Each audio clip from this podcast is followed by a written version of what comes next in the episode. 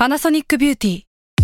มากกว่าเครื่องเป่าผมด้วยนาโนอีเทคโนโลยีล่าสุดที่จะเปลี่ยนทุกประสบการณ์ที่คุณเคยมี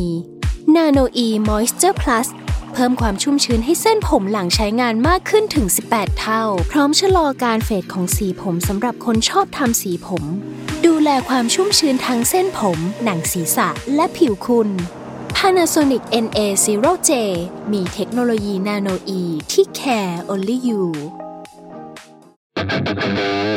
s a l m o n PODCAST มัน สด อร่อย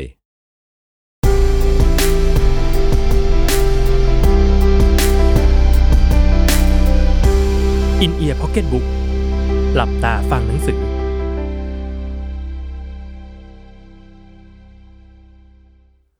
พอดแคสต์นี้มีการดัดแปลงเนื้อหาต้นฉบับบางส่วน โดยทีมงาน Salmon Podcast เพื่อให้ได้อรรถรสในการฟังมากขึ้น จากหนังสือเอ๊ะ Japan Exclusive Scoop on Japanese เขียนโดยนัทพงษ์ชัยวานิชผล อ่านโดยเซนเซปาม ปรียวิทย์นินจุลกะ บทที่ 9 host ชายในชุดสูทแห่งรัตติกาล หลังจากพูดถึงเหล่าชายในชุดสูทหรือกลุ่มพนักงานกินเงินเดือนซาลารีมังไปแล้ว เราจะมาพูดถึงอีกขั้วหนึ่งของชายในชุดสูทที่สูทของพวกเขาเต็มไปด้วยประกายระยับ เสื้อเชิ้ตบูติกสีสด ทรงผมสุดเฟี้ยว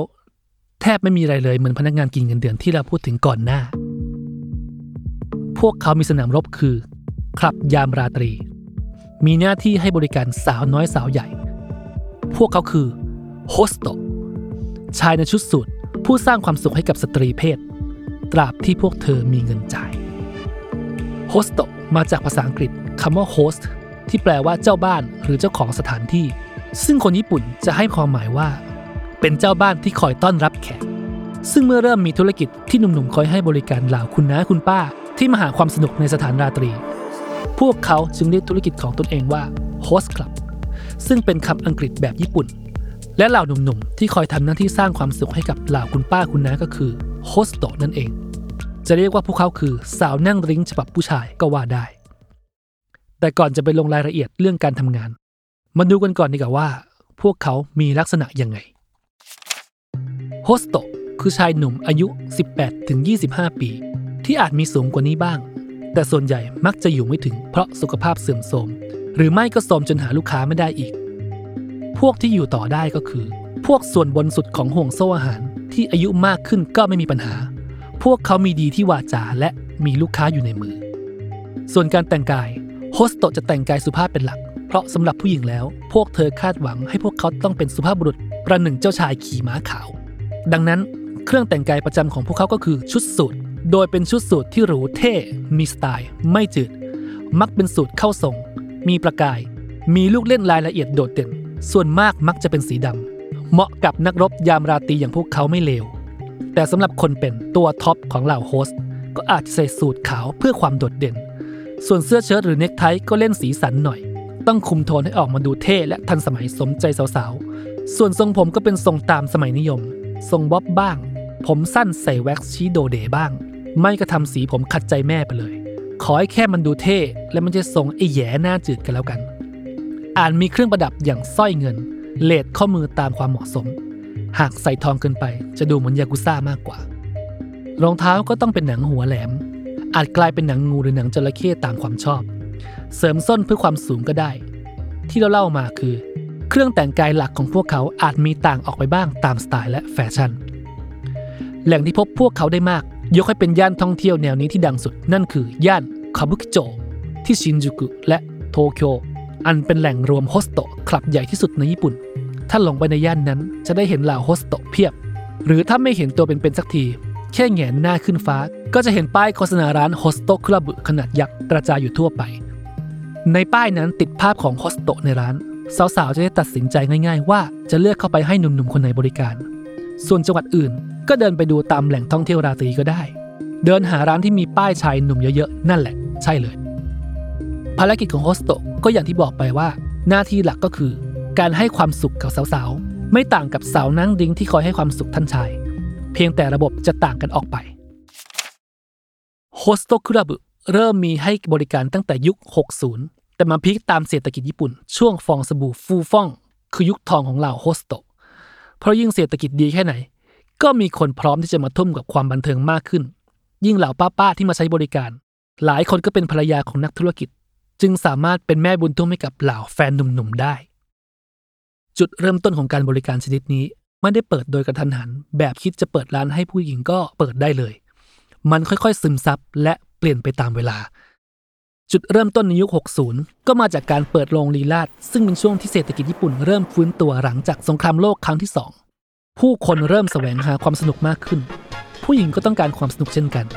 และกิจกรรมที่พวกเธอเลือกก็คือ เต้นลีลาดแต่ปัญหาคือ สามีที่รักได้ทุ่มเวลาทั้งหมดให้กับงานไปแล้วทำให้พวกเธอต้องหาคู่เต้นใหม่ ดังนั้น โรงเรียนลีลาดจึงเตรียมครูสอนเต้นลีลาดหนุ่มๆไว้คอยสอนให้สาวๆ พื่อจะได้เต้นเก่งๆ และมีโซฟาวางไว้เพื่อให้ทั้งครูและนักเรียนที่เหนื่อยมาพักกัน ซึ่งเวลาพักเหล่าแม่บ้านผู้เป็นลูกค้าก็สามารถดื่มสุราค่าเวลาได้ และสามารถเชิญคุณครูหนุ่มดื่มได้ด้วย แต่ต้องเป็นการจ่ายเพิ่ม เพราะไม่ใช่งานสอน เมื่อมีคนเล็งเห็นช่องทาง ก็เริ่มเปิดสถานบริการที่มีเป้าหมาย สถานที่เพื่อให้คุณผู้หญิงได้สนุก และเปลี่ยนเป็นโฮสโตคลับไปในที่สุดหนุ่มโฮสโต ไม่ได้มีรายรับที่แน่นอนอย่างเงินเดือนหรือค่าจ้างรายชั่วโมง แต่จะได้ค่าเลือกตัว ซึ่งก็คือเงินที่ได้รับเมื่อโฮสโตคนนั้นถูกเลือกตัวไปนั่งด้วย และเงินจากทิปเท่านั้น ตั้งแต่เริ่มต้นจนถึงประมาณปี 1990โฮสโตคลับมีภาพลักษณ์เป็นสถานที่ให้บริการกับผู้หญิงวัยกลางคน มาโชว์อำนาจทางการเงินอย่างเต็มที่ แต่ภาพลักษณ์ดังกล่าวก็ค่อยๆเลือนไป เมื่อคลับได้พยายามขยายตลาดเปลี่ยนให้โฮสโตคลับ เป็นสถานที่ที่สาวๆ สามารถใช้บริการได้สำหรับการทำงานของพวกเขาก็คล้ายกับงานของสาวนั่งริ้ง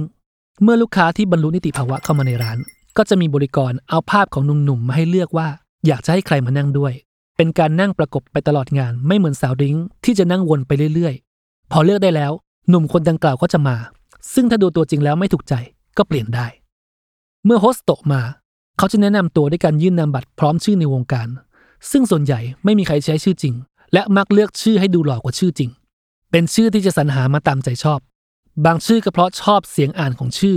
บางทีก็ชอบความหมายของคันจิ หรือไม่ก็ยืมชื่อคนที่ชื่นชอบมา แต่แน่นอนว่าไม่มีชื่อบ้านๆที่จะพบได้อย่างทั่วไปอย่างทานากะ หรือซูซูกิแน่นอน และโดยปกติเมื่อสาวๆเลือก host มาคนหนึ่งก็จะมีเฮรุปุมาอีกคน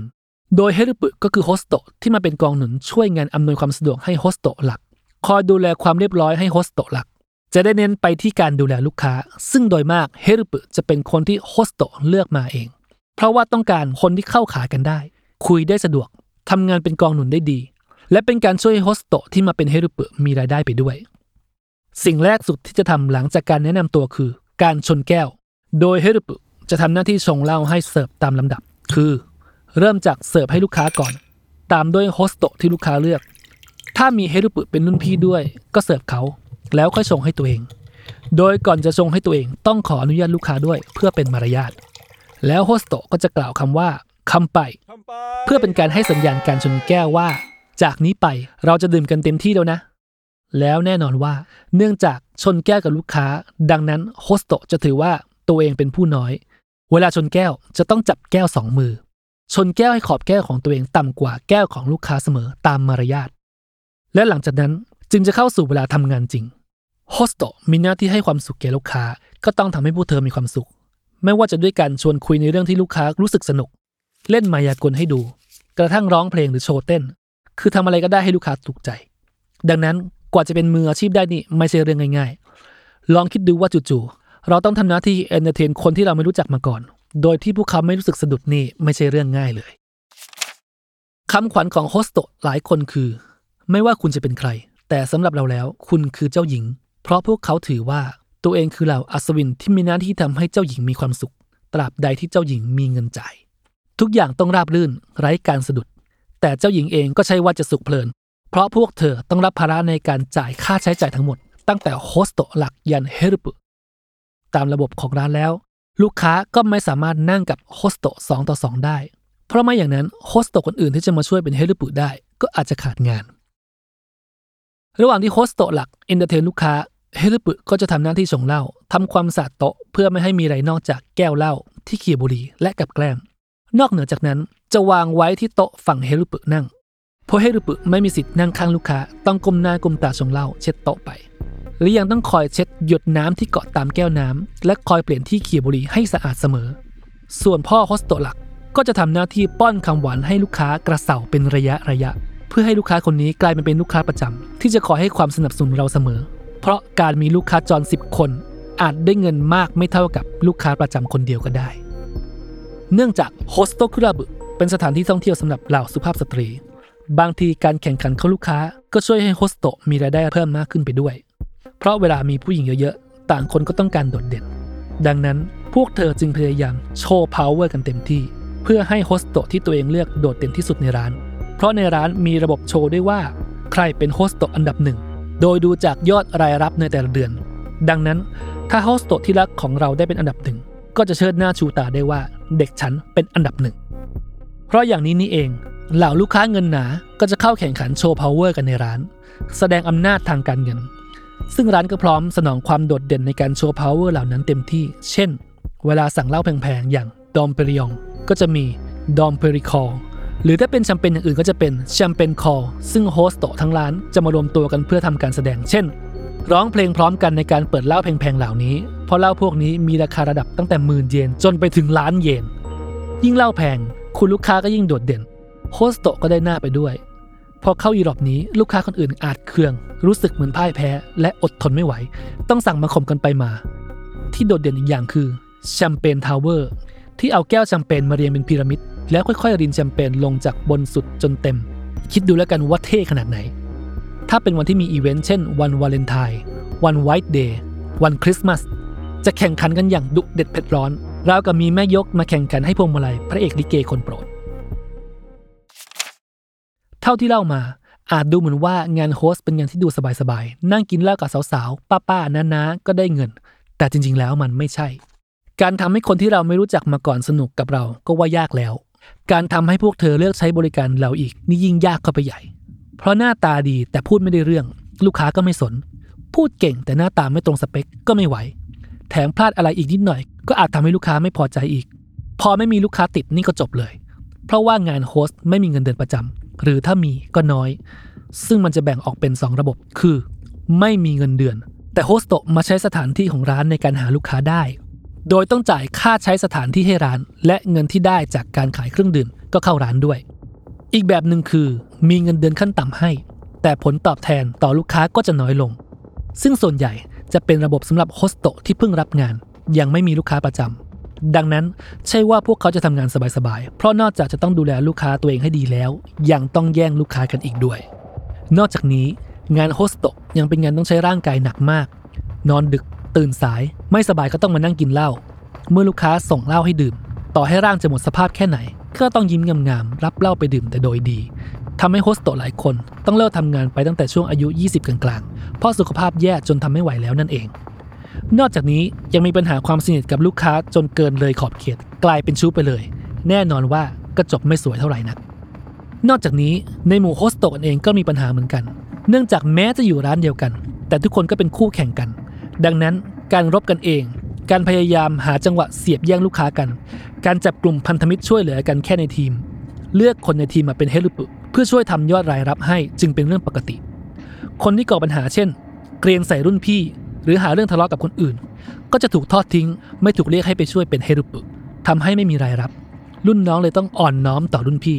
โดยเฉพาะคนที่รับเงินเดือน เพราะยังไม่มีปัญญาหาเงินได้เอง และที่สำคัญที่สุดเมื่อเข้าไปในวงการนี้แล้ว คนที่ทำรายได้ดี จนคิดว่าพอแล้ว อยากจะถอนตัวก็ถอนลำบาก เพราะพวกเขาคือแม่เหล็กของร้าน และแน่นอนธุรกิจเหล่านี้ก็มียากุซ่าคอยคุมอยู่เบื้องหลัง จะเลิกหรือจะอยู่ต่อ นี่อาจไม่ใช่อาชีพ แต่เป็นชีวิต ถึงอยากจะถอนตัว แต่ตราบเท่าที่ทำเงินได้ เบื้องหลังเขาก็ไม่ยอมหรอก เรื่องอะไรจะปล่อยให้ตัวทำเงินออกไปสบายๆจะต้องทำงานไปจนกว่าไม่มีประโยชน์นั่นแหละ เช่น อายุมากเกินจนไม่มีลูกค้า หรือหลายคนก็ดื่มเหล้าในเวลาทำงาน จนสุขภาพเสื่อมทำงานต่อไม่ไหว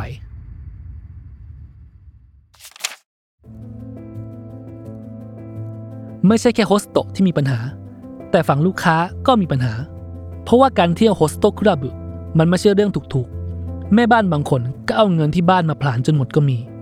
ร้านที่หลอกให้เข้าไปแล้ว คิดราคาโหดๆก็มี แถมยังมีลูกค้าสาวๆ ที่โดนปอกลอกจนหมด แต่ก็หยุดไม่ได้ เพราะติดใจคำหวานของเหล่าโฮสโต ปรากฏว่าติดหนี้ร้านต้องไปทำงานกลางคืนเป็นเคียบาโจที่เป็นสาวนั่งลิงยามราตรี หรือแม้กระทั่งทำงานบริการทางเพศ เพื่อหาเงินมาชดใช้ร้านเลยก็มี